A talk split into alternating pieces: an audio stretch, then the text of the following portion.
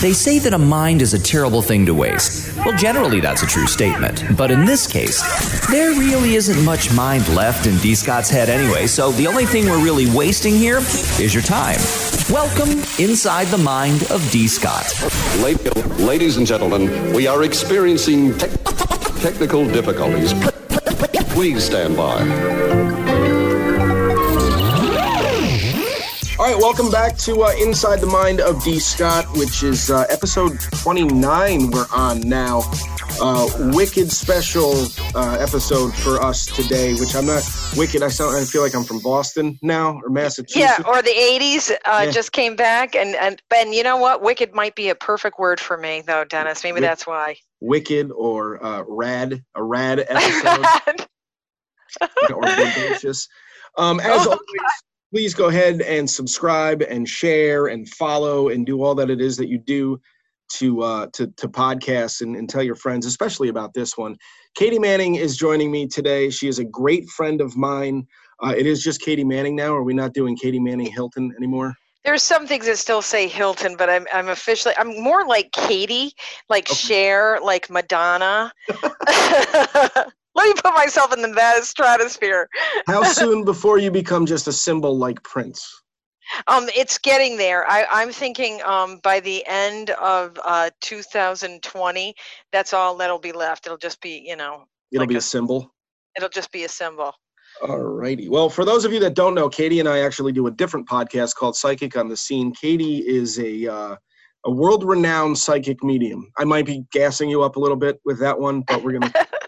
fine. I have Um, done some things globally, but yeah, that's I. Well, let's go with world renowned. All right, perfect. She is a world-renowned psychic medium. Uh, Psychic on the Scene is her podcast that she does along with myself and Michelle Lyons Polito. Katie, thank you so much for joining me today. So excited to do this with you. All right, so now let's uh, let, let's do a little bit of the history of you. How early in life did you realize that you had special abilities? Okay, so I have been like this. My mom first detected it in um, when I was about three years old. I'm the youngest of three, and I'm born and raised in Rotterdam, and come from a very conservative, regular family. And my mother realized that I was reading her thoughts and answering her. And it was finally one day that she was going to the fridge. It was dinner time and she said, "Oh, I'm all out of milk. I got to go to the market and get milk." And I walked, toddled out into the kitchen, and said, "We go now. We go get milk." And she was Mhm. like, "Uh, did I say that out loud, or did did she just read my thoughts?" And then she realized that we were communicating like that on a pretty regular basis, so she could do the the flashcards with me, teaching me color, shapes, and numbers Mhm. and she could conceal them and say, you know, what did mommy pick now? And I would still know what the cards were. Hmm. Did now did, was your mother um did you, did your mother have psychic abilities as well? No, she does not have psychic ability. She is, uh, you know, I think everybody has it to some Mhm. degree. She's got like the mommy psychic thing where if you're lying, she knew. Right. Um, but she did not have that um, premonition ability or the ability to talk and see spirits. But it is her side of the family, my great grandmother, her grandmother Mackenzie, that had ability and could read the tea leaves, which was it's called uh, tasseology, Mhm. and wh- she was very accurate. So it's it is on that side with the Mackenzies. Huh. So I mean, and uh, I mean, I know we've talked, and everyone does have the ability, or we believe that everyone does have the ability. It's just people choose to develop it or not. Correct. I right. think that we're operating all the time using some of that, and we ha- develop it in different ways. So some people might be highly empathetic. If they're empathetic, they're feeling everything. They pull in all the feels, and they would do it maybe while they're if they're teachers, healthcare, or law enforcement, even hairdressers. Um, they're they're pulling in a lot of the emotions from other people, and they'll they'll typically tell me that they have had um, instances where they have felt anxiety um, or maybe felt like an ailment and they, it was unexplained but they basically were soaking it in through from the other person Gotcha. All right. Now, how did you go about developing yours? I mean, you you figured out that you had these these special abilities very young. How did you come about to become what you are now? Like a lot of reading or classes? Or? No, well, because I, I'm born in 66. So you figure this is around 1969, 1970 that this is emerging in our suburban home, um, Catholic suburban home. And it wasn't that anybody told me not to. So that's probably one of the reasons why Mhm. it evolved. It wasn't a scary thing, but uh, my mother and her girlfriend just recently um, said that I would be playing with the kids in the backyard, and then all of a sudden they would see me almost like I was catatonic, and I would be staring off, like talking to somebody, smiling and and laughing, which was yes, it was a dead person, and um, I was all by myself having these conversations. But the weirder thing was, it wasn't until I got a little bit older that I realized other people didn't do what I did Mhm. and that they couldn't like my parents weren't seeing these people with me so the one time i was in a restaurant with my mother and father and i kind of think it was like a flavorland or something like that from back in the 70s and everybody had started to eat uh, i have two older brothers everybody was eating and i said um, the man is here and the man can't swallow. And my father goes what in the hell is she talking about? And i said you know the man the man can't swallow. And i said he has suspenders on and he's gray and his name is harold. And my mother kind of picked up what i was doing and she goes okay eat your broccoli. You know like hey we're going to ignore that. And my mother was able to validate after the the dinner um, with the staff she said "Well, did somebody die here named harold and they said oh yes it's a famous story and, and they t- pointed to the wall there was an article on the wall talking about the man harold who had originally owned the restaurant Oh, wow. so that was one of the first times that it was a clear information communication. But at that point, and I find this now with a lot of kids that have psychic ability, I thought everybody could see Harold. Right. And it didn't seem strange because I thought everybody could, and it didn't feel strange. I thought everybody could see him. So, So, I They didn't, they didn't help me like grow it, D, but mhm. it was, it was, I wasn't shunned, I guess. Right. which which which has got to be helpful. I mean, if it's not discouraged, because I mean, the the first two people that are going to encourage or discourage you would be your parents. So if they're encouraging it, then that's that's a definite step in the right direction. Right, and I I now with people of my age, um, I when I teach psychic development classes or I speak about it, I have so many people because of their families, religion, culture, Mhm. beliefs that not only were told not to turn it on or to validate it, but were actually um, many times scolded or punished. Hmm. So it's not like you lose the ability, but you kind of lock it away Right. or you push it away. Yeah, I think uh, once you once you get older, your your guard goes up a little bit more, and then your your thoughts kind of take over more, and, and your subconscious shuts everything out. Like you don't want to believe that, you know, there's a man standing next to you who passed away 20 years ago, or Right. whatever the case may be. And I know, for me, I think that's been one of my biggest um, things for me. I'm I'm starting to feel more and more stuff the more you, me, and Michelle do podcasts, or we go out and do some of our our adventures, which will become Right. more as well. Um, I've started feeling a lot of different things that are throwing me for a loop. Like when we Are talk, you on- surprised with that? Like, so she and I will be sitting there. We've been in a restaurant or we've been in the cemetery, and she and I start to basically report what we're seeing to Right. you. And I, it seems to me that you're almost startled or surprised that you were already kind of feeling or getting those same things, maybe not to the same degree. right. And you kind of go, yeah, I, I got that.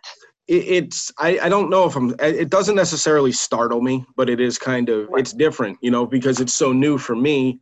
And I just kind of I know we've had it happen, I think, on one of our uh, Ghost Wrangler episodes where you guys were talking about somebody and I had a name that oh we, we were at Powers Pub and we were Yes. upstairs and Yep. uh, Nick kept feeling the cold kind of moving around, like this cold patch of air kept moving around. And I stuck my hand out and you're like, your arm is right through the little girl. Can you put it down?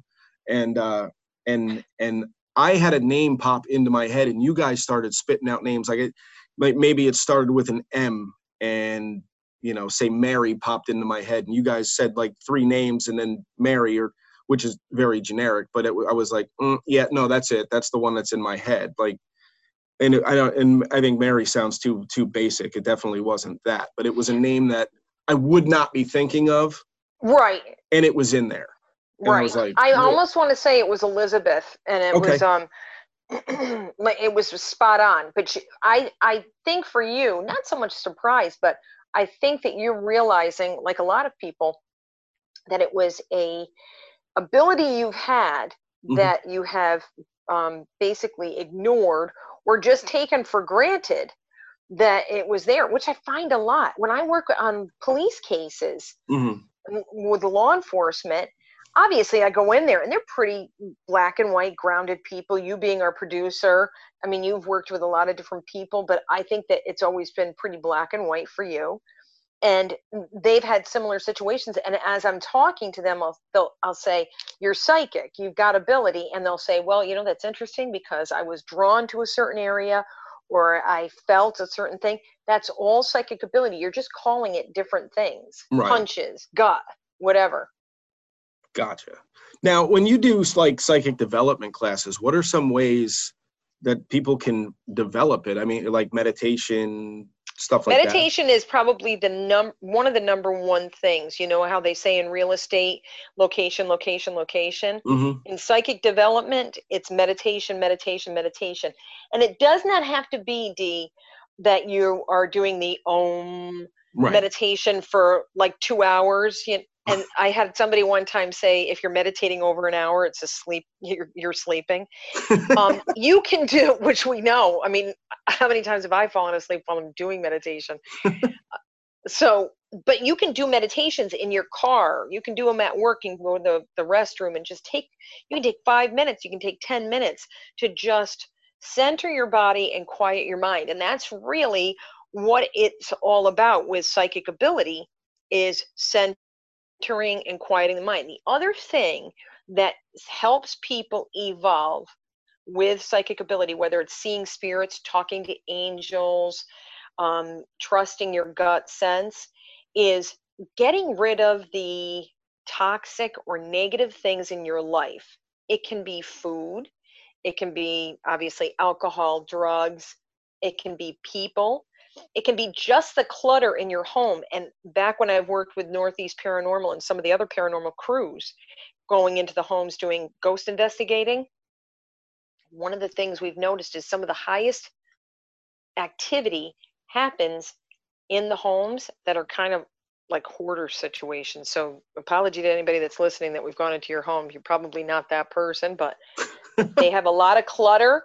If they have a lot of clutter, it seems to trap that spirit energy. So, um, John Edwards and other psychics will tell you clean out your house. If you're Mhm. having activity, clean out your house. But you can also use that same premise or idea for for evolving your own ability. Clean out your house, meaning your own body. Gotcha. I, I can't see me getting rid of the toxic food in my life. I like food way too much. I know you always have something like a monster Mm. drink or something like that on you. I got uh, caffeine for one. I mean, to do these, like right now, I'm just drinking coffee, but we're also, it's early on a Saturday. Early. It's not that early, but Right. it's early enough on a Saturday. But like chicken wings and pizza. Mm. I still do that stuff. I just do it in moderation and I work out and I and I drink coffee like it's my job. um, but I don't drink at all and I don't use drugs. And um, you know, I'm a child of the 80s, so kind of been there, done all that. Right. Can't So now- anymore.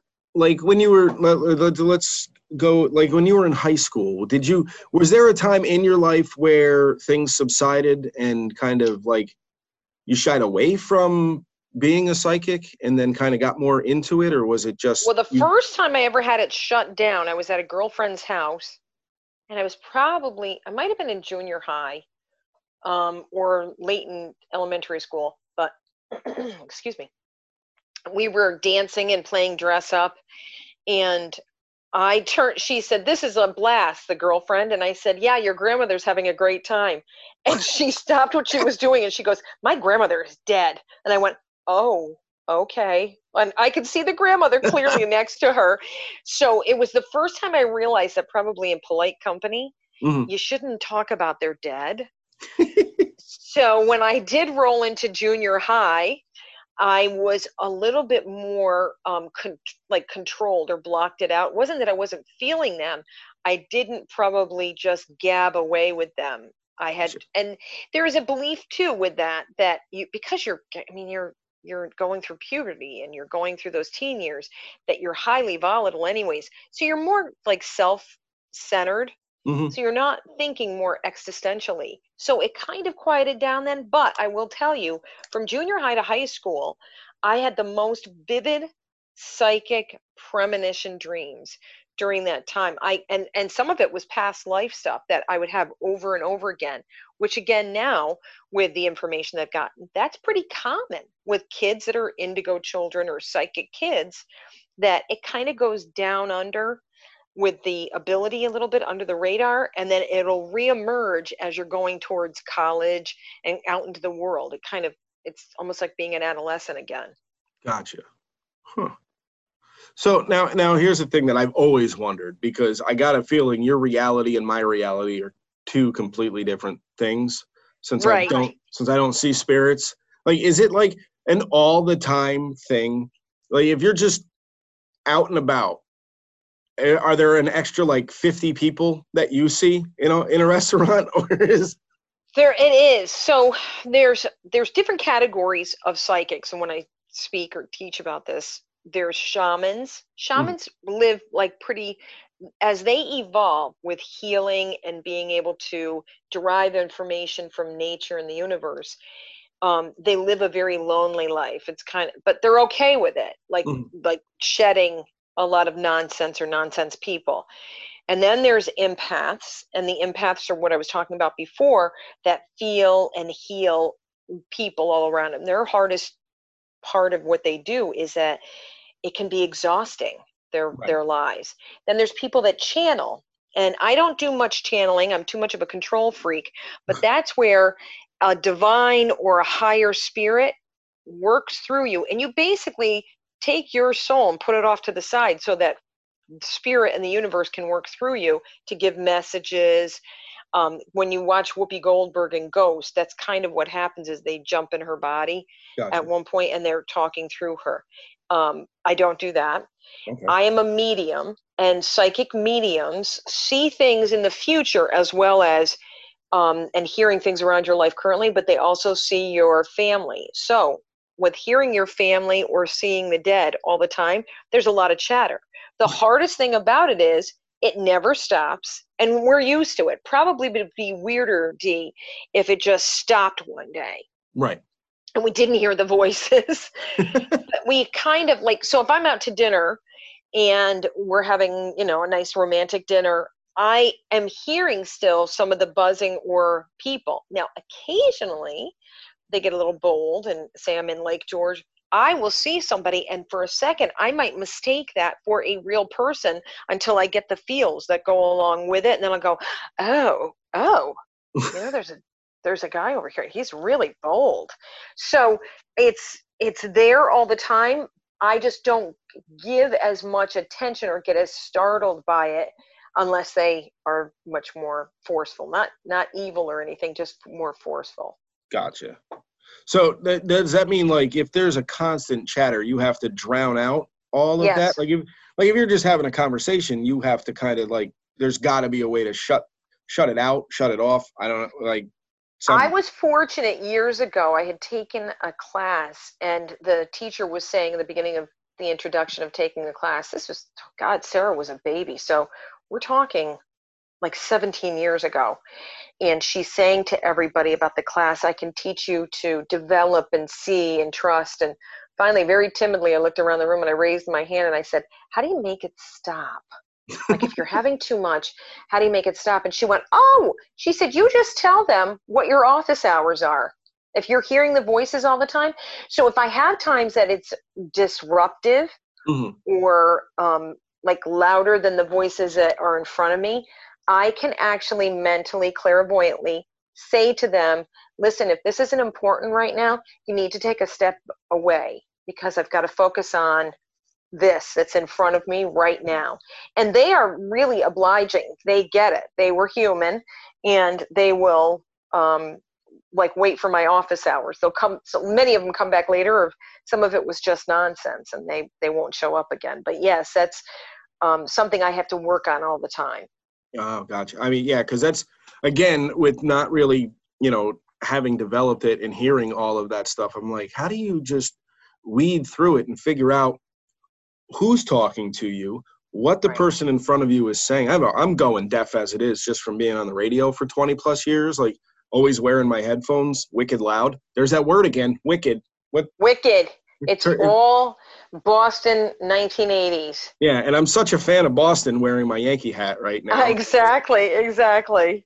we have a uh, we have a, a continuous drinking game on the podcast that anytime anyone says the word blessed you have to take a shot because um, a bunch of episodes back i had my friend matt on and every time he i mean he said the word blessed had to be two to three dozen times and we we turned it into a drinking game so anyone that's listened to that episode and then come on or heard me reference it every time you say blessed you got to take a shot when you're listening to the Love podcast Love it. well, it- with me, it, it must be the word wicked. So Yeah. anytime you hear me say the word wicked, you have to take a shot as well. So, Love it.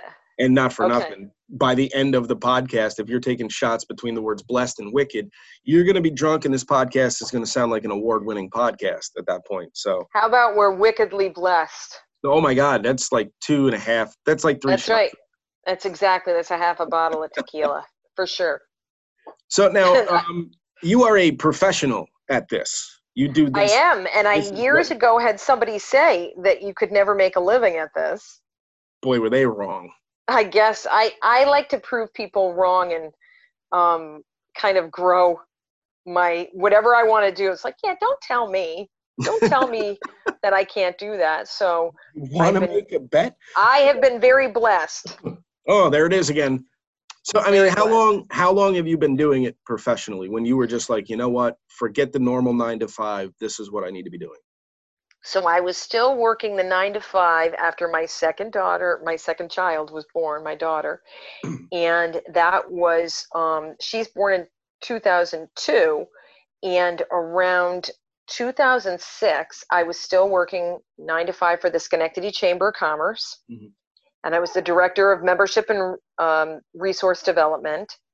And I got connected to a missing person case in like 2005 Mhm. and wor- started working with the police.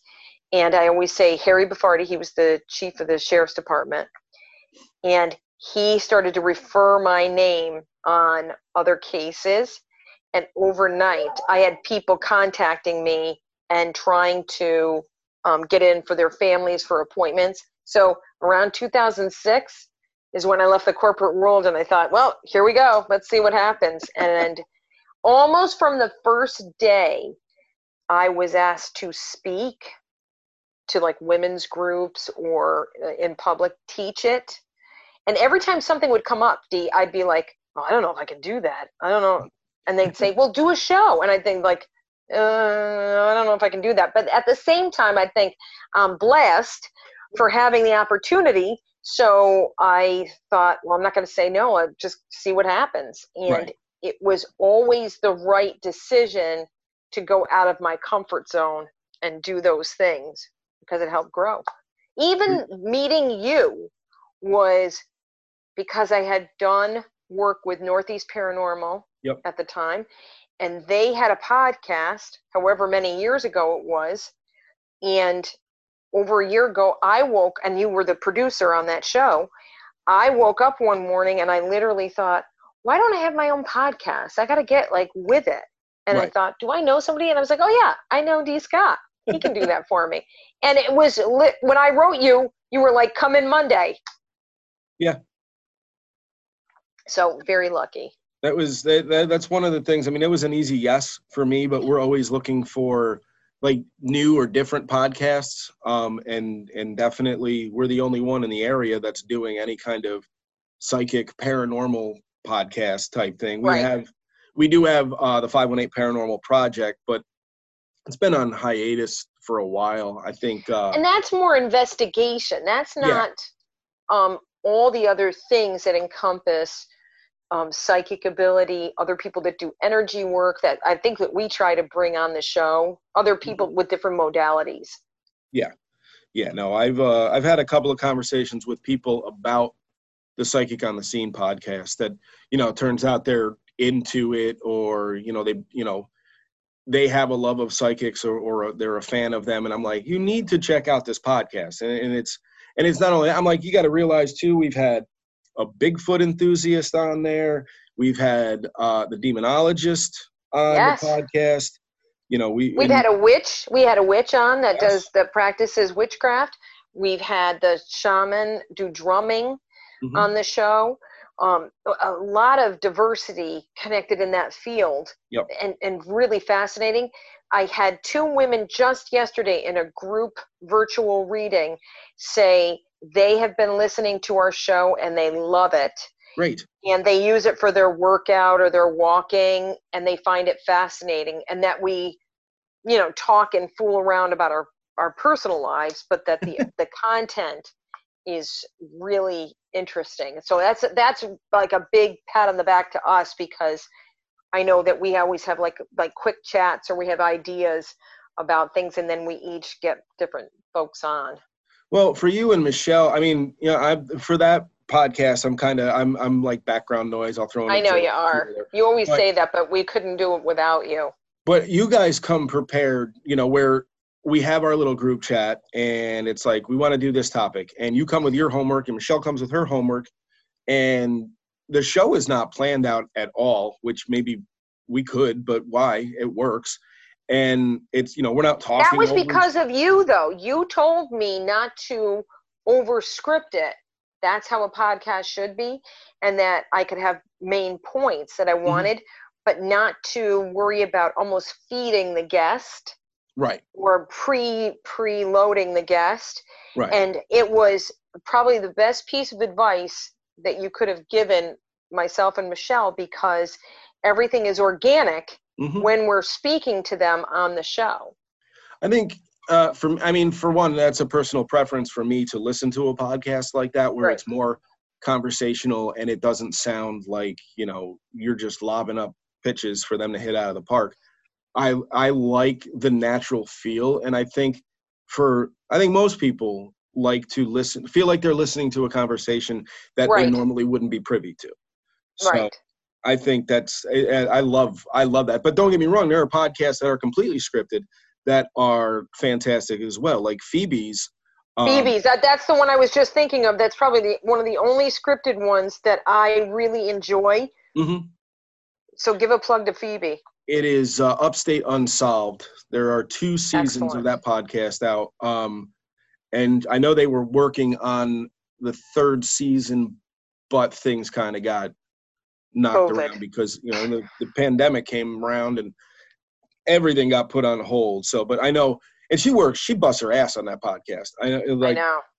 It's a lot of research that she does. If anybody's interested in um, unsolved crimes and you're from the Northeast, that's an amazing, amazing podcast. I, I thought it was great. I mean, she focuses basically on the capital region yep. and and the cold cases that are here and to list like i i had her on like one of the first in the in the first five episodes i had her on this podcast and she told me how much work goes into that and how one night she was like under uh, like coming up on her deadline to get this one episode done and was literally here over over 24 hours like in the building working wow. on it just because what she said was uh, one of the people that work here, she saw that person leave for the day and then saw that person come back to work in the morning. She was still here. But wow. she has to work on scripts. She has a ton of clips that she plays with sound bites and and uh, right. She interviews. does the interviewing too. She's done follow up interviewing. I believe yep. she uses the College of St. Rose. Yes. Yes. And it, I think that that's another real big um, kind of boon to the to her show and to the mm-hmm. capital mm-hmm. region that she's using local resources and she's got so many different elements that she includes so um, yes that's a scripted one that i do enjoy Yeah, there there's a couple. Um, like I, I listen to uh, what's it? Uh, I can't even think of what it's called. Disgraceland, which is Never a of that. podcast that we picked up on iHeartRadio like two years ago, and it's all about uh, stories of celebrities that you might not have heard, uh, like the the dirty background, like the things that really didn't get out, like the the dirt on those people, and which is completely scripted. It's a J. Uh, I can't I can't remember the guy's name, but he's uh, Oh, I'll have to look it up. it, it's interesting to listen to. He did one on Johnny Cash, which I thought was was great because at one point, like Johnny Cash had died, like OD'd, and they had Yeah, to get back from Canada. And they had him like stuffed under, like they had him in the back of the van, like under blankets when they went through customs. And like six hours later, he woke up. Like, so like Johnny Cash does. yeah, so I mean, it- it's uh, it's Disgraceland. It's it's pretty. Jake Jake Brennan is the guy that does the podcast. I'll So- I'll definitely look it up. I that's you know I love listening to them, and I'm I'm glad that we have ours. And I look, it's one of the things uh, we've all commented on me, you, and Michelle hmm that we look forward to our time, and we miss each other Yeah. when we're not together because we we have such a good um, connection with each other and rapport that it's it's fun to do it. For me for me li- sitting and listening to you guys talk and just like even now like when we're doing it over zoom because we can't have you know nobody can be near each other whatever the hell it is um it it's almost like soothing for me to talk with you guys or and or a lot of times especially if you have a guest on me just listening and it's it's Right. just it's like therapeutic for me which is i've had days where I had anxiety during the day for no reason.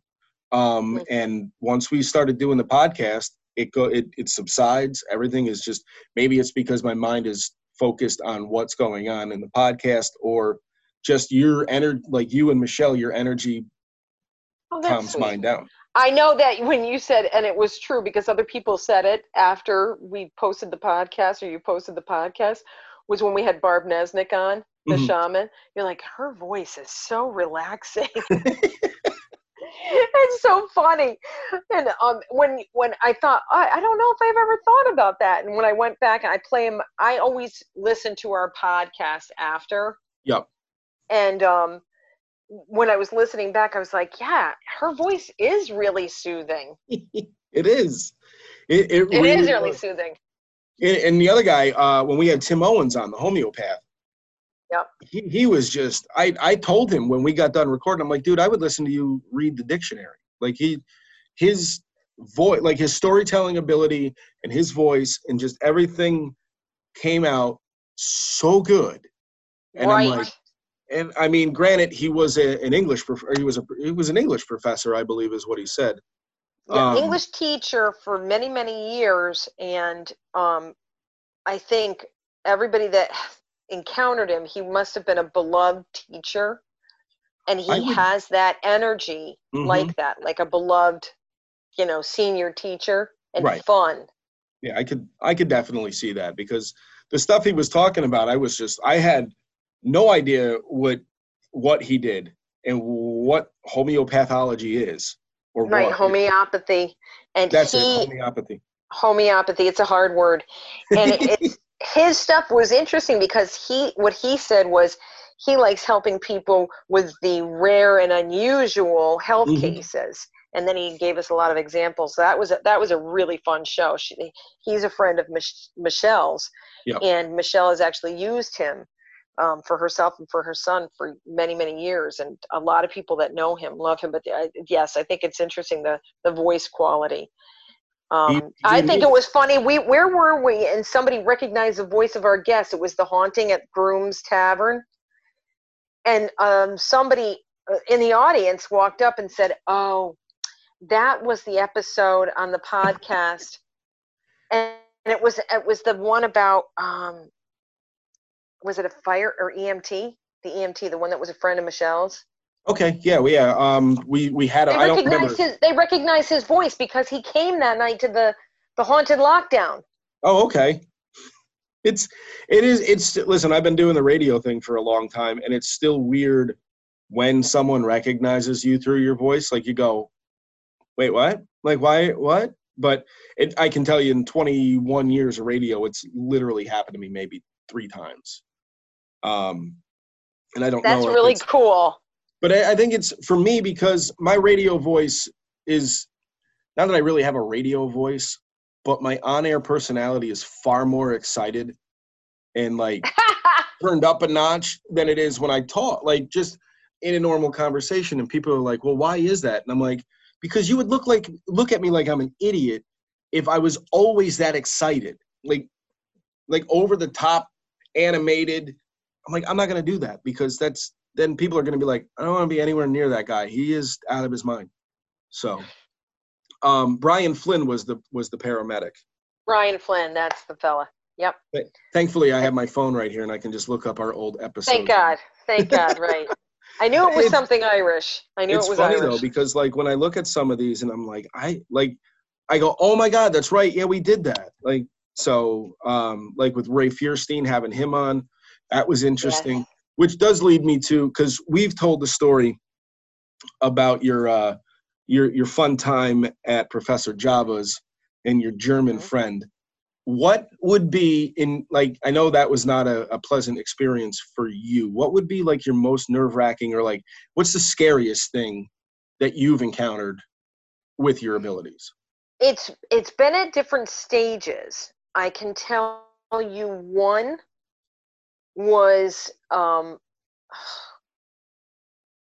well, I can actually I'm thinking of another one. I went to a home. I'll skip this first one. I went to a home to do a reading and the mother had been killed. I'm trying to I'm purposely trying to be vague Mhm. because it's still an open case.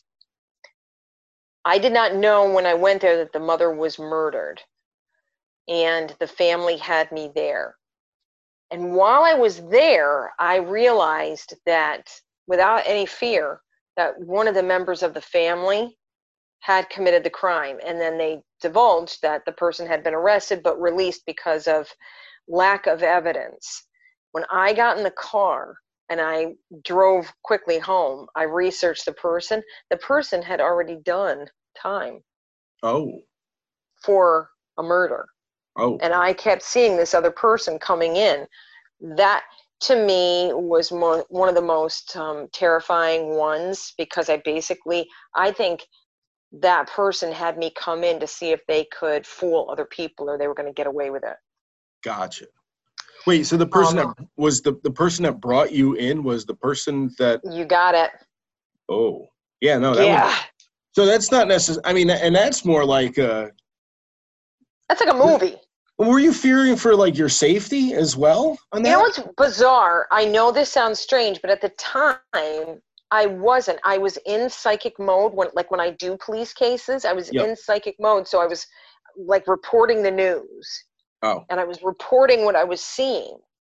And it wasn't until I went to leave and I got in the car and I started to get that feeling of flight or fight. My hmm. hands were shaking, and I, I realized what I had just been in. Weirder Right. still was the that night I could not sleep because that energy was still so like hopping. Mhm. And my daughter was a toddler. Her toys started to turn on one by one, Oh. random.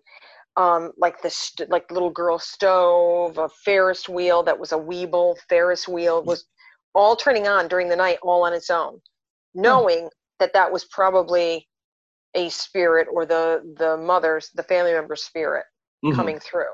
And then the last thing was my daughter in the toy box had a telephone, a princess phone, and the batteries, as we thought, were dead. And then all of a sudden I hear bring, bring, and then I hear, hello, hello, is anybody home? I was like, oh my God. Uh, yeah, that would yeah. First of all, I've had those like my my daughters had those phones, which Right. first and foremost, those things are annoying because Right. when kids get their hands on them, especially Right. as a baby or like a, a toddler, they just keep pushing the buttons. So it's like, hello, Right. hi, hello. We had a Minnie Mouse one, and all I kept just hearing Minnie Mouse's voice, hello. I'm like, stop pushing well the batteries died now if the batteries were dead and then it came on and you started hearing that yeah Yes. And the weirder thing was the family member the next day left a message on my machine and had said that the house phone had gone off in the middle of the night oh and there was nobody there. And I thought, mm. and apparently, like the, the house phone wasn't even connected anymore. So it's it was I know it was very very strange that that was a creepy one. Um, one prior, I had worked on a missing person case, and the whole time I was there with, I believe it was the state police for the one missing person case. As I was there, I kept hearing the same name over and over again. And again, I'm to um, omit the name. Let's just say it was Smith. Okay And I kept saying to the police, "Are is your name is your name Smith? Is your name Smith?" And the troopers kept saying, "No, no, I'm not Smith. I'm not Smith." So, day or two later, I'm sound asleep, and while I was asleep, I was I was still married, and I woke up thinking that the TV was on. I could hear the static on the TV, and when I sat up, there was nothing. The TV was, as I would say, cold. It was black screen. And when I looked at the foot of the bed, I could hear, I had two German Shepherds then. I could hear one of them kind of low growling. hmm And when I looked at the foot of the bed in very dim light, I could see the outline. I thought it was my son, who at the time was probably um, 10 years old, maybe 11 years old. And I thought, you know, he wasn't feeling well. So I said, Sweetheart, are you okay? Are you sick? No answer. And then as my eyes were adjusting in the dark, I realized it wasn't the outline of my son, it was mm-hmm. the outline of a young girl. But hmm. sh she had long hair and she looked like she was wet. Like it looked like her clothes and her hair looked like it was wet. Again, I couldn't see her face or anything because it was dark. She was in shadow. And I said, Are you okay? What can I do? Knowing that I had, like, it was clearly somebody coming through in spirit. I said, um, Who was the message for? And while I was looking at her, instead of just fading, because a lot of spirits just like fade in the background, she popped. It was like the image just went boop and popped out. And I was like, wow, that was weird. I've never had a spirit do something like that. And I thought, well, it's two o'clock in the morning. I'm going back to sleep. And when I went to lay down, Dennis, she was right next to my face, next to the Yeah. bed, like looking at me. And I went, I was terrified. Well, come to find out, it was a young girl who had gone missing. When they found her remains, it was in a body of water Oh. and her last name was Smith. It was all the same state troopers that was working on the one missing person case that was now on that case. So even if she hadn't gone missing yet, they were it was basically somebody in spirit telling me that this was going to be coming up and I wound up working on that case as well. Oh. Um, but the Professor Java one is definitely a story that is um, was very unusual right did not like me and seems to follow me everywhere. That Yeah, spirit was- follows me. I was I was not at the Professor Java one, but I do know when we did the uh, we did our uh, our thing at Groom's Tavern before I had arrived. Your friend was there, and My friend in spirit that um, is very angry with me was already there, calling me a redheaded whore. And- And, which is weird because I thought now at one point didn't we think that the guy the the guy that kept that that comes through didn't we think he was the guy from Professor Java's because there was like a murder at Oh, like, on the- on, the, grounds of Professor Java's when it was farmland or whatever. I Correct. didn't we think that he had something to do with that. the the owner of the farm Yep. They know that he um, had he thought his redheaded wife this is all after the fact but he thought his redheaded wife was having an affair whether she was or not don't know.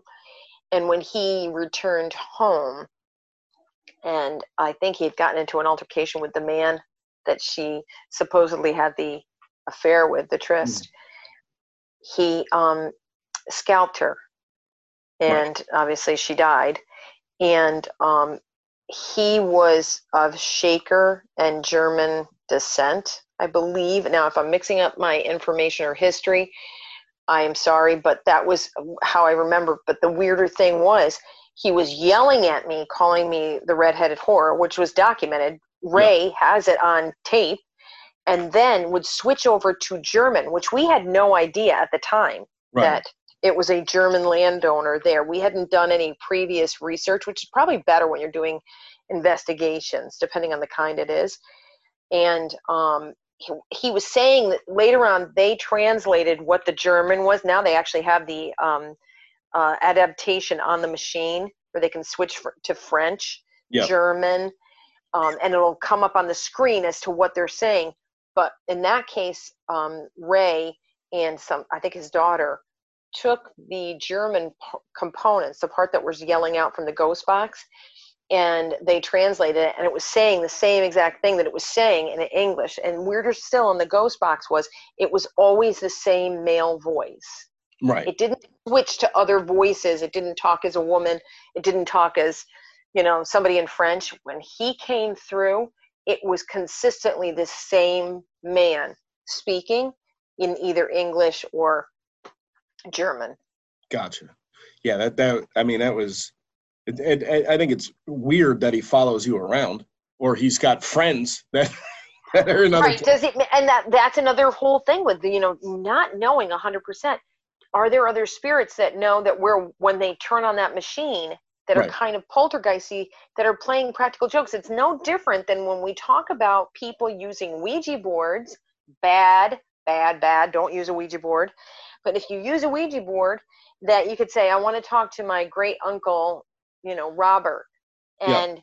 the board will start to answer and say i'm your uncle robert and in fact it's not it's a liar right. it's somebody faking it like in and to to put it into layman's terms and something I've learned, there are paras there's there's essentially parasite spirits out there.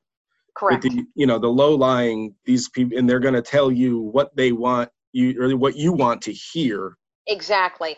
So that they can come through to you and use the portal that you may be opening with the stupid Ouija board that I won't touch. Look at you knowing shit. You I, like you are talking like you've been doing this forever, D. Scott. I pay attention now and then. I guess. I've been listening. too.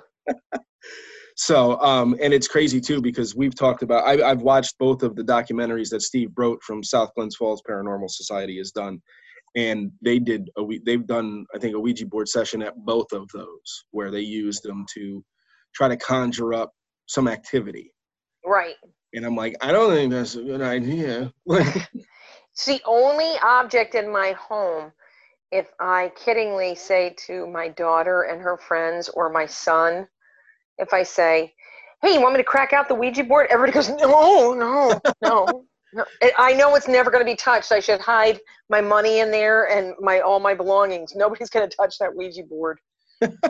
yeah, no, I uh, I knew before we ever had started doing any of this stuff that I was like, mm, we're not touching Ouija boards because I knew that it was just not. You you got untrained people using these things, trying right. to conjure up spirits, and it's just a good way to get not so good energies. I think on the side of it, it's made by like Hasbro. I think on the side of the box for the Ouija board, it says um, you know entertainment for um, kids from like nine up. Right. It's like, ooh, really?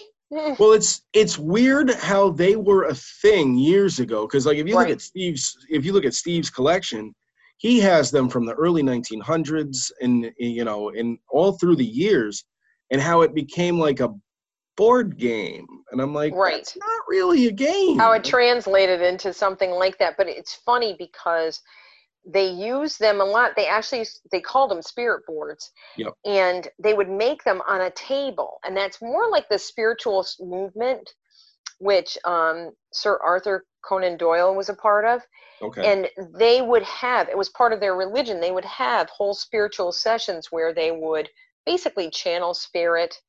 And if you ever go to Lily Dale lilydale is the um, like one of the camps for the spiritualist movement and there's a lot of psychics there. It's actually beautiful and it's really cool. But that's where a lot of that table tipping they talk about table tipping um, we are just just like if you were using a ouija board you place your just your fingers on the side of the table and you're speaking to spirit and they answer by jiggling the table. Oh Oh, it's a- crazy. Or knocking on the table, moving, scooting the table, and um, it's it's a lot.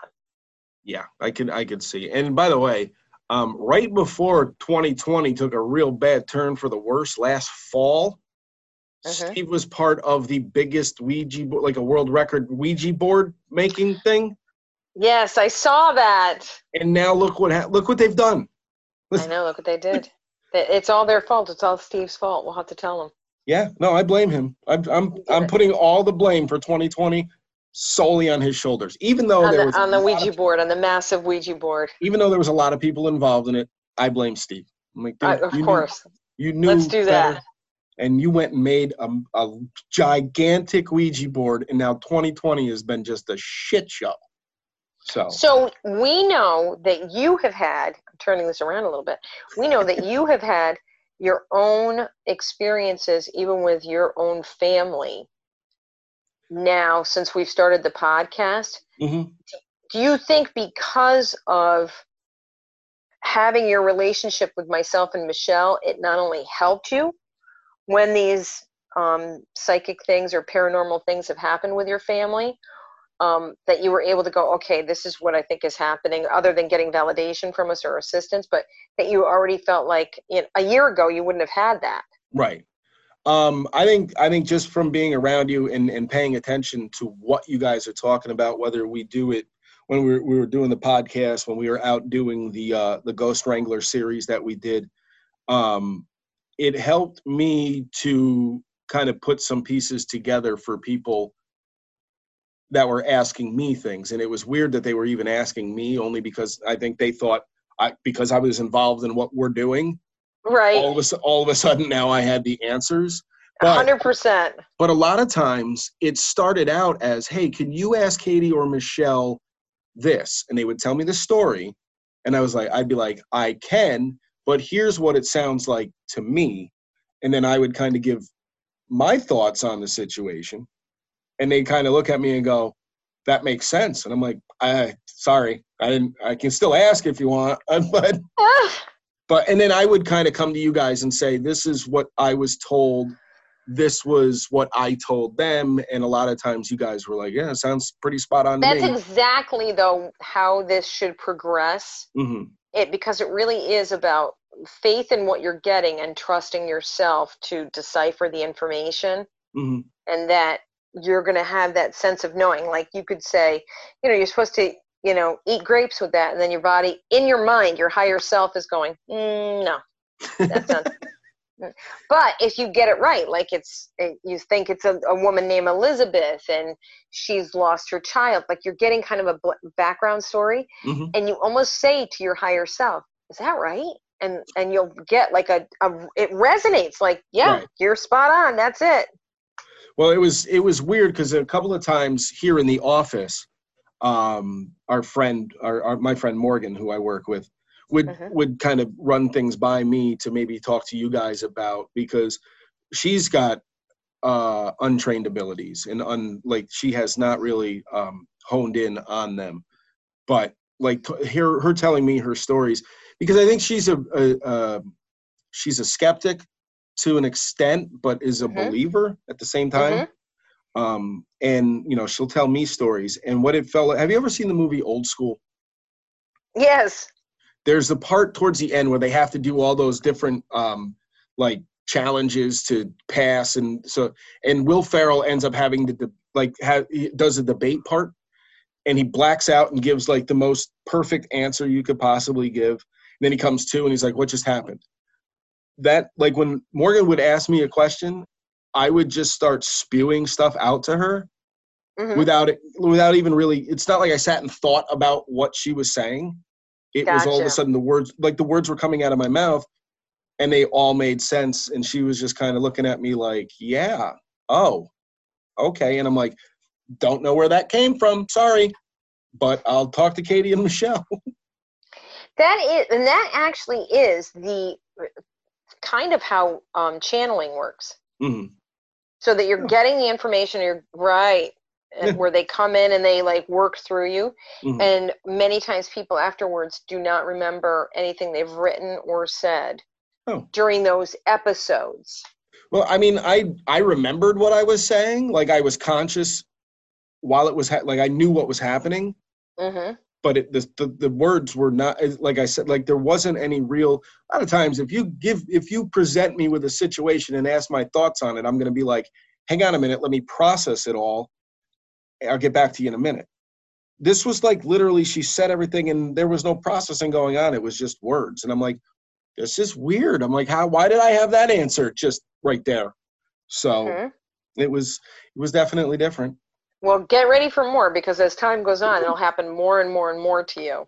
Great, cool. Yeah, I I mean, I'm not I'm not opposed to it. That's just it. You know, I'm. I I'm know just- you're not. I know you're very open. I don't think at first you were like anything's going to happen, and it was after just a couple short episodes with us that it started to happen. You're like, hey, Well, you listen, know, I got the We we started with the weird podcast. We, we jumped right in with the uh, with the ghost hunting and a demon. So I was like, really, where can go wrong? I mean, exactly. at this point, it's all downhill from here because the first thing we encountered, aside from a Civil War soldier, was a demon.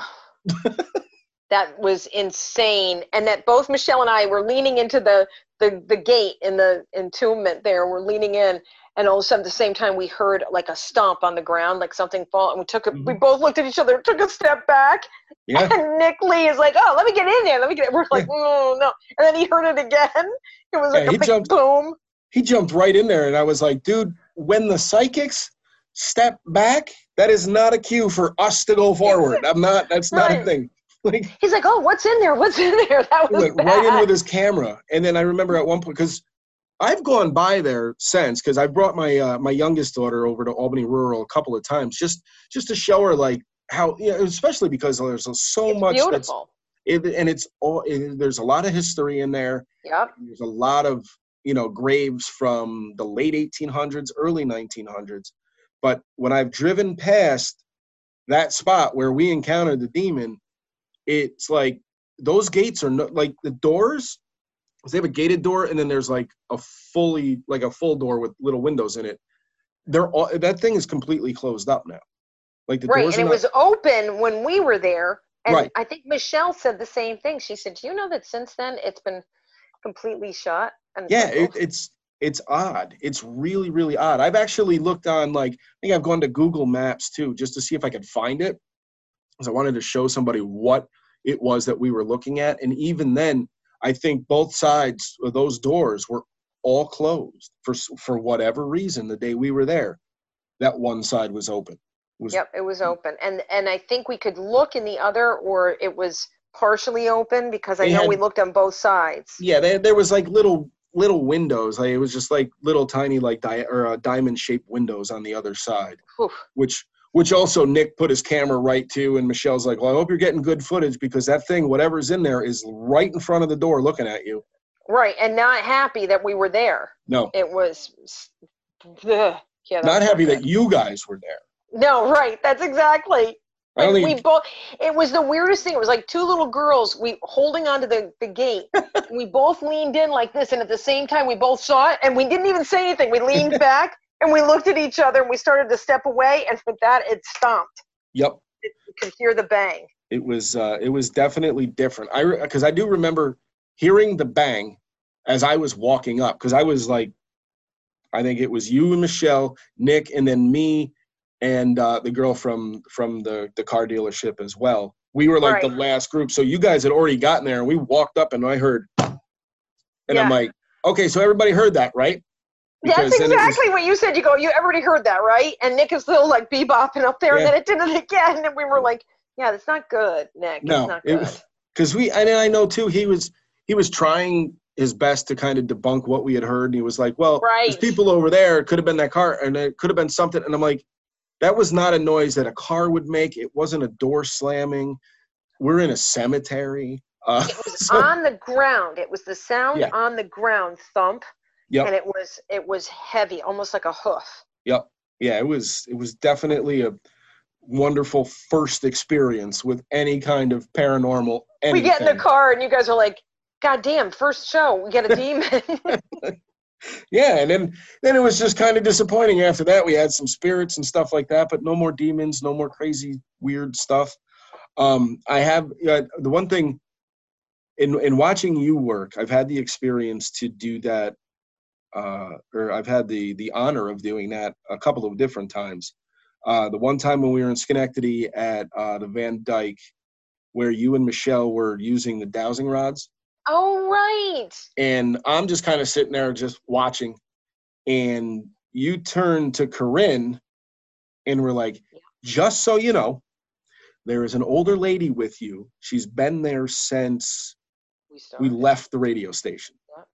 And you spit out a bunch of information to Corinne, which most of which was pretty damn accurate, including the flowers that were her favorite and some other stuff. And to watch Corinne not cry out of sadness, but out of it looked more like comfort and she- relief. yeah, and she got teary eyed. And because when her and I talked, the first time I met you, let me regress here for a minute. The first time I met you, we were working on the other podcast. And at the end, uh, they were Josh was like, "Now, if we were to have you do a reading, would you read for say D?" Which I knew was coming because we had talked about it, but I didn't think anyone was serious about it. And you did, and both my grand grandfathers had come through, and you were telling me things that really hit home and i didn't get overly emotional but i had this feeling inside that was extremely warm Right. Um, it was literally if, if you could put into words what love was or into feelings what love actually is that was the feeling that i got it I was love that, Dee. it That's was- so sensitive. That's was ex- true. it's it's extremely comforting it's not there there was nothing at all that was scary about it because i remember telling my mom and she was like were you nervous were you and i've told other people too and i'm like it was there was no reason to be nervous. Um it was very you could feel just your soul kind of get warm. And when i told corinne that she just looked at me she goes yeah yep that's yeah. Like it was she had that same feeling because it Hmm. was her grandmother someone that loved her dearly although i don't even know if they really ever met but she is watching over her and protecting her and That's her heaven. That's her like Nan's heaven. and she was like oh my god that's exactly how i felt. And then uh the other time that i got to watch you work was with jamie roberts when you were here to Oh, do some right. promo. And it was she's like katie's coming in today. I'm like what time? So i like literally just stopped my work. It was like i gotta go. And i came over and i watched you and uh that was extremely impressive because Right, because Jamie never had, I don't think she ever had a reading and Mm-mm. really didn't have any belief in it and was, she was absolutely speechless for a radio DJ. she w- and the thing was I, I don't even know if it was she does, doesn't believe in it i think she was scared of it because of Right, would come through and she's very catholic as well and right. you know so but she i think she didn't want to get emotional be, especially because you guys were doing a radio interview Right. so it was like she didn't want to reach that level and i think there was some nerves of that but to hear you i remember you telling her um, about the house the two story Mhm. home that you saw her grandmother whose name you got um, which i can't i want to say rose but I, I could be wrong I can't, Um, I, I, I never remember my readings after I do them. So when you guys enough. give me details back, I'm like, oh yeah. So, and I don't remember the name, but what I do remember was you had said another name, which I really don't remember. And, but you were like, you, you said that, and then you, you were like, but I'm really getting a rose. Now, the other name that you said afterwards when you had left, I don't remember if I ever told you this. Jamie goes, I didn't say anything because I was already reeling from everything. She goes, but the other name that you mentioned was actually her aunt's name who lived in that two story home with her grandmother, like on the other floor. Oh wow. And she and I looked at Jamie and I was like, Oh, I'm like, you probably should have mentioned that. I was like, but she was like, I didn't want to only because again, she was she was overwhelmed with emotion. But she was like, that was that was crazy. She was like that. And then of course my grandmother came because the the funniest part of that whole thing was is you go, and who's Babci? Yes, that's right. I forgot about that. And Jamie goes, that means nothing to me. Jamie's Italian, so that and babci is grandmother, Polish for grandmother. And I'm like kind of standing there minding my own business, and I looked over. I'm like, I called my grandmother babci, and you were like, uh, she's here, and she just wanted to make sure that sh- you knew that she was here because That's hysterical. I forgot about Babci. that was Um, that was funny. And I look at Jamie. I was like, I'm sorry, I didn't mean to interrupt your stuff. My grandmother's. my whole goal with all of this, Dennis, my whole goal is to leave people better than I find them. Mhm. And I use that mantra all the time. People talk about my work. And I really do believe everybody's gifted. But if I can do whatever I can do and leave people better than I find them, that's that's the whole goal. That's really what we should all be doing. But that's my goal all the time. which is pretty awesome. I mean, every Well- time you leave, every time you leave me, I feel like I'm I'm doing better, at least for a little while. And then, right. I just it's it's too important to me that people have their joy Mhm. and that people have uh, that spark in life that they and that they pass it on. Right. So if I can do this and I can reach people and I can help people, that's that's all I care about is is leaving you better than I find you. I'm I'm trying. I know with my uh, I know you are. No, you are. You are with, With my- things like my- this. And, well with my youngest too, because now they know that you know that I'm friends with you and Michelle, and and their their baby uh, seems to attract energies. yes. Right. Right. because I think Maddie Maddie was telling me not that long ago that uh, her her baby sister was doing the "you can't get me" ducking under the covers thing again at the house, and this was after Michelle had cleared it and done all this other stuff. So I'm like, great. I'm like, I don't know. I was like, we because they're they're moving into a new house, so I was like, talk to me after you guys move out of the place you're in now, and you move Right. place, so that if it's happening at the new place, we know it's not the location, it's the kid. Exactly. So, Look or at you or again, knowing things. or it's the other, or it's the other places haunted too, and you guys really just keep moving into haunted houses.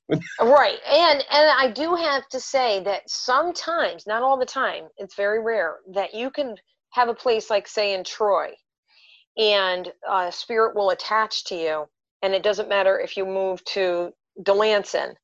All of a sudden, all the same things that were reported as being a haunting from the house in Troy start to happen in Delanson. And it's not that the person is like basically conjuring it, it's that they follow, them. they become part of the family.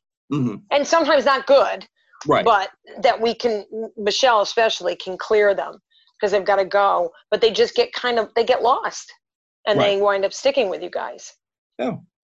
Well, so we're gonna find out when they move. Um, they're closing on the house in a couple days and be in by mid mid August, early. oh you can't i get you got to let me know you Oh, got I to let me know I- what I happens Because I'm, I'm like Maddie, and I know uh, eventually Maddie wants to meet you and Michelle. we could bring her well, if we can do this or have her on on zoom with us definitely do that because i would love to uh, we you know michelle and i both love kids I Right. actually get a big kick i get a bigger kick out of the kids stories than anything because they don't even realize um, what they're doing or what they're seeing. And the second they meet somebody like myself or michelle then they're everything makes sense. They totally are like oh i get it now. And they will i was at one home and a little boy um, had to go to school. He couldn't be there for the reading. And he left a long letter for um, katie the sidekick. Not Oh, nice. the sidekick and it had to do with all these different questions for his life. And he's he knew that i i knew already that he had had ability but he Mhm. had all these different things that he wanted to ask me. So That's i kept that letter. It is awesome. my youngest is not a she doesn't seem to be afraid of things. Um she's had stuff like when in her room where this is what this is actually when it caught my attention that maybe something was going on there because she was like uh yeah because i was watching videos on my tv like she has youtube on her tv and uh she's like i was watching videos and i left the room to go to the bathroom and when I came back in, a different video was on. And I'm like, well, maybe the other video had ended. She's like, Daddy, it was like a 20 minute video. I wasn't in the bathroom for 20 minutes. Like the thing just changed. And I'm like, interesting oh, okay. Well, then that makes, okay. Because the first, I mean, like I said, the first thing for me is to kind of go, well, logically, the video could have been ended and it just YouTube went right to the next video. She's like, I think too with spirit and especially with kids uh, to get their attention. I think they love to play with phones, Mhm. electronics, lights.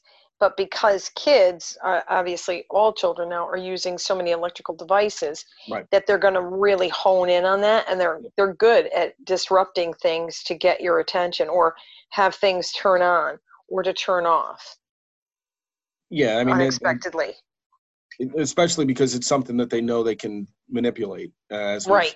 a couple of different times. draining the batteries like when we were at groom's tavern they Yeah. drain the battery oh how many how many investigations did we have with nick lee Yep. and we'd go into a place and he he and um, his sidekick there would have everything loaded up and the camera the one of the two cameras wouldn't work or the lights that we had or the recorders we had Yep. all would go dead um, and that's that's a, a pretty common thing when spirit comes in that they just suck the juice right out of the electrical devices Yep. Yeah, I and and and with Maddie too. Going back to her real quick is I've asked her because she's also had the uh the cold feeling when it's not necessarily cold in there, but she gets like you know cold spots in the room or whatever. So I kind of explained to her everything, and I'm like, "Are you? Does it make you nervous? Are you scared? Uh, you know, when this is happening, do you have any anxiety or is there any fear? Or are you okay?" And she's like, "No, I'm, it's very comfortable. Like she's not.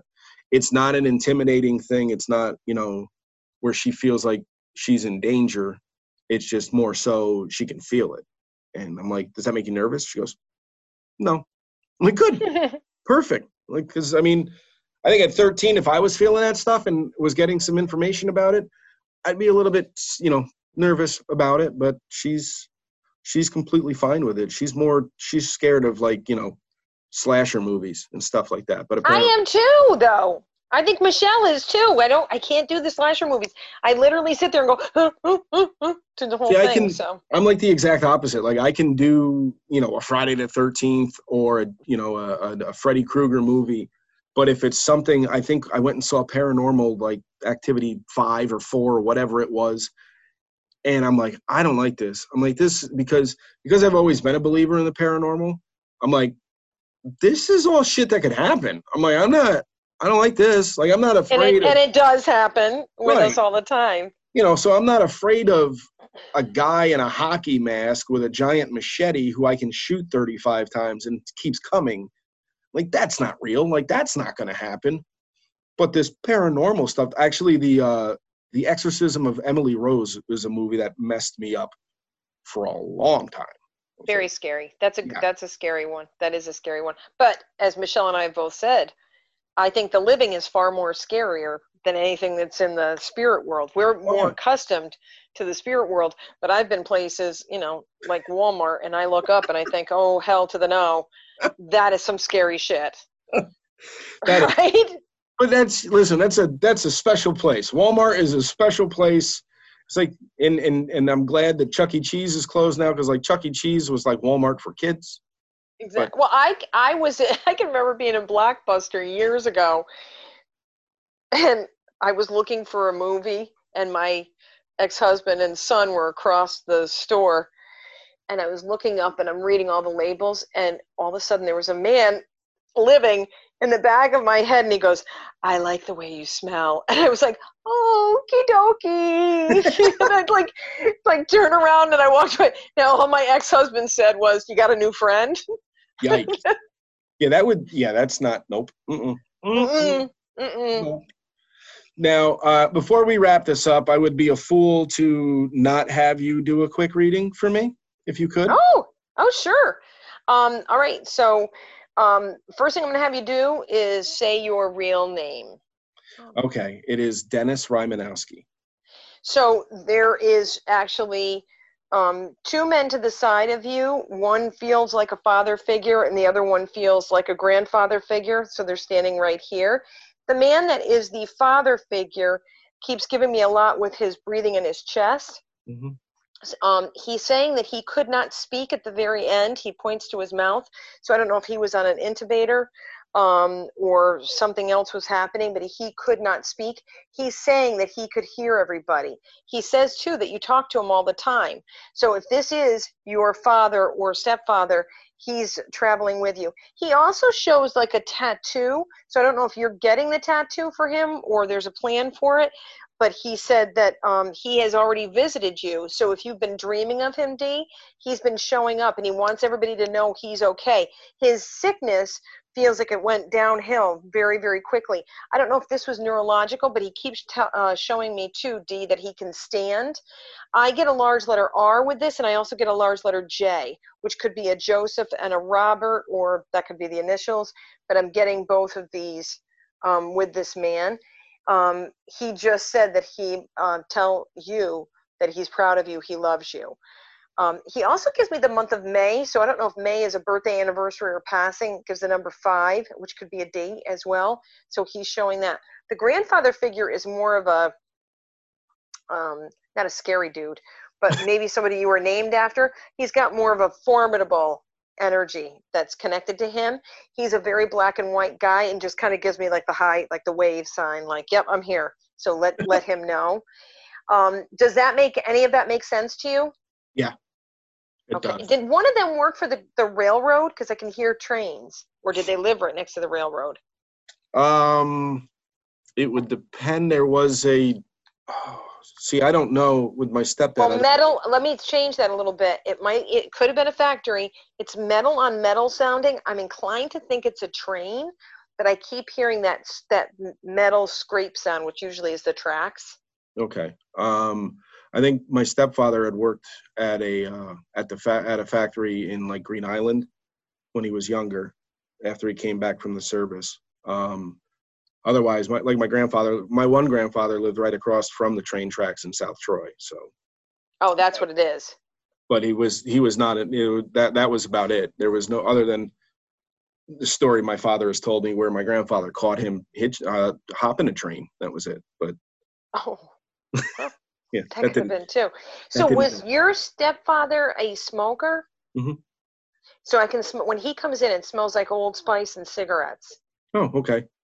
So if you start to get that or encounter that on a regular basis, just around you, maybe in the car, then Okay. just know that that's his way of coming in. Okay. He's Right. saying to say, though, thank you to you. So I don't know if you have done a few things to memorialize him, but he feels honored and he feels memorialized. And, and that to him is very special. That Mhm. your relationship was very special and super connected, but he is okay. And there also is a feeling with that. This sounds strange, but he was ready to go. Yeah. Yep. He was ready. So even if nobody else was ready for him to leave, he was ready. Mm-hmm. No, that makes that makes a lot of sense. Um, and yeah, I I haven't done. Well, I think you know, for me, he I was he didn't have a son, so right. I was the closest thing he had to that. My mom has done a few things to memorialize him. Uh, one of which is at like the the national cemetery down by her um, for his service in the Air Force. So they did a quick memorial for that. Uh, and I think she spread his ashes on one of his favorite golf courses and on the beach, I believe. Um, but no, that that I, I'm I'm gonna assume that that was my that that it's my stepfather because he uh, he had issues with his legs, circulation issues, and couldn't walk far. Um, Yeah, it shows it like a shuffle, but he keeps showing. I don't know if he had to have like a almost like braces in the bottom of the like the shoes or something with like orthotic in the shoe. And um, but he then when he after he's done shuffling, which is only an indication to me, he shows that he can walk like a young man again. Oh, good. Yeah. I mean, he, because when we would go to Disney, he really wouldn't come along or anything like that because he couldn't walk long distances. He was, he had really He- bad circulation. He can now.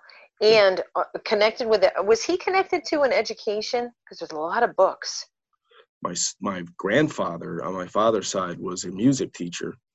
A lot Um, of books. And if you're finding those books, D, or you're feeling like you need to put them out, it feels like we're finding his writing and Mhm. we're finding the like the books. So if you wanted to frame them, that's another way too. That it feels like that person comes in, but I can see the writing. My grandfather wrote a lot. My dad has countless books that my grandfather just wrote little notes in That would Um, be it. that were You're like, going to find something if you're currently go- doing things that are like family genealogy. Mhm. You're going to be finding something that really speaks to you from him, and you're going to put that like on your wall, whether it's in your office or at home, and it's it it truly helps you. Um, is there a Robert or a Richard in that group? not There's an, another R, but um, it gives the R name, or maybe they called him like RJ. no, uh, it was Chuck and John. So, um, the J's keep showing up, which would be John or Joseph. right. Um, then there's also two. They keep showing me the hawk or the eagle, which is usually somebody that's been in military, and you'll get that hawk or eagle sent to you all the time. All right. Uh, we also and and the uh, symbol for Polish is the Polish eagle, the white eagle. Oh, I didn't know that.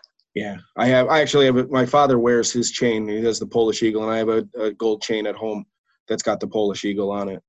And Then please know that that's another way if you're driving along in the car that they're going to send that sign that you know that you're not traveling alone, that they're always with you. And keep in mind, Dee, you are their heaven.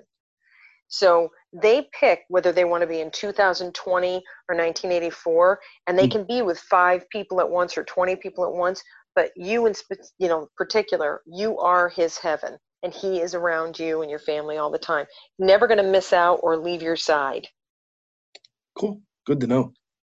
Thank you so much, sweetheart. Oh my God, thank you so much. I I definitely appreciate this. Um, Very blessed and Oh. wicked blessed wicked to have blessed. you in my life. last last couple So- shots for the show. Not, If if anyone would like to get a hold of you for whatever reason, um, readings or whatever it may be, uh, sending dick pics. or that. oh, I got No. tons of them. I got so many, I can't stand it. Oh, that's unfortunate. Lucky you. Uh, how can people get a hold of you? They can um, message me through Facebook, which is um, Katie Manning uh, Hilton or Katie Manning Hilton Psychic Medium. I actually have two sites because I'm maxed out on my friends because I'm a very friendly person. Or you can go through my website, which is www.katiemanningHilton.com, and you can shoot me a message through there inquiring about you know whatever's going on whether it has to do with uh, you know now shows at the casinos that I was doing. I'm not doing any of that, but I am doing some virtual things and I'm doing virtual readings so they can inquire about that too.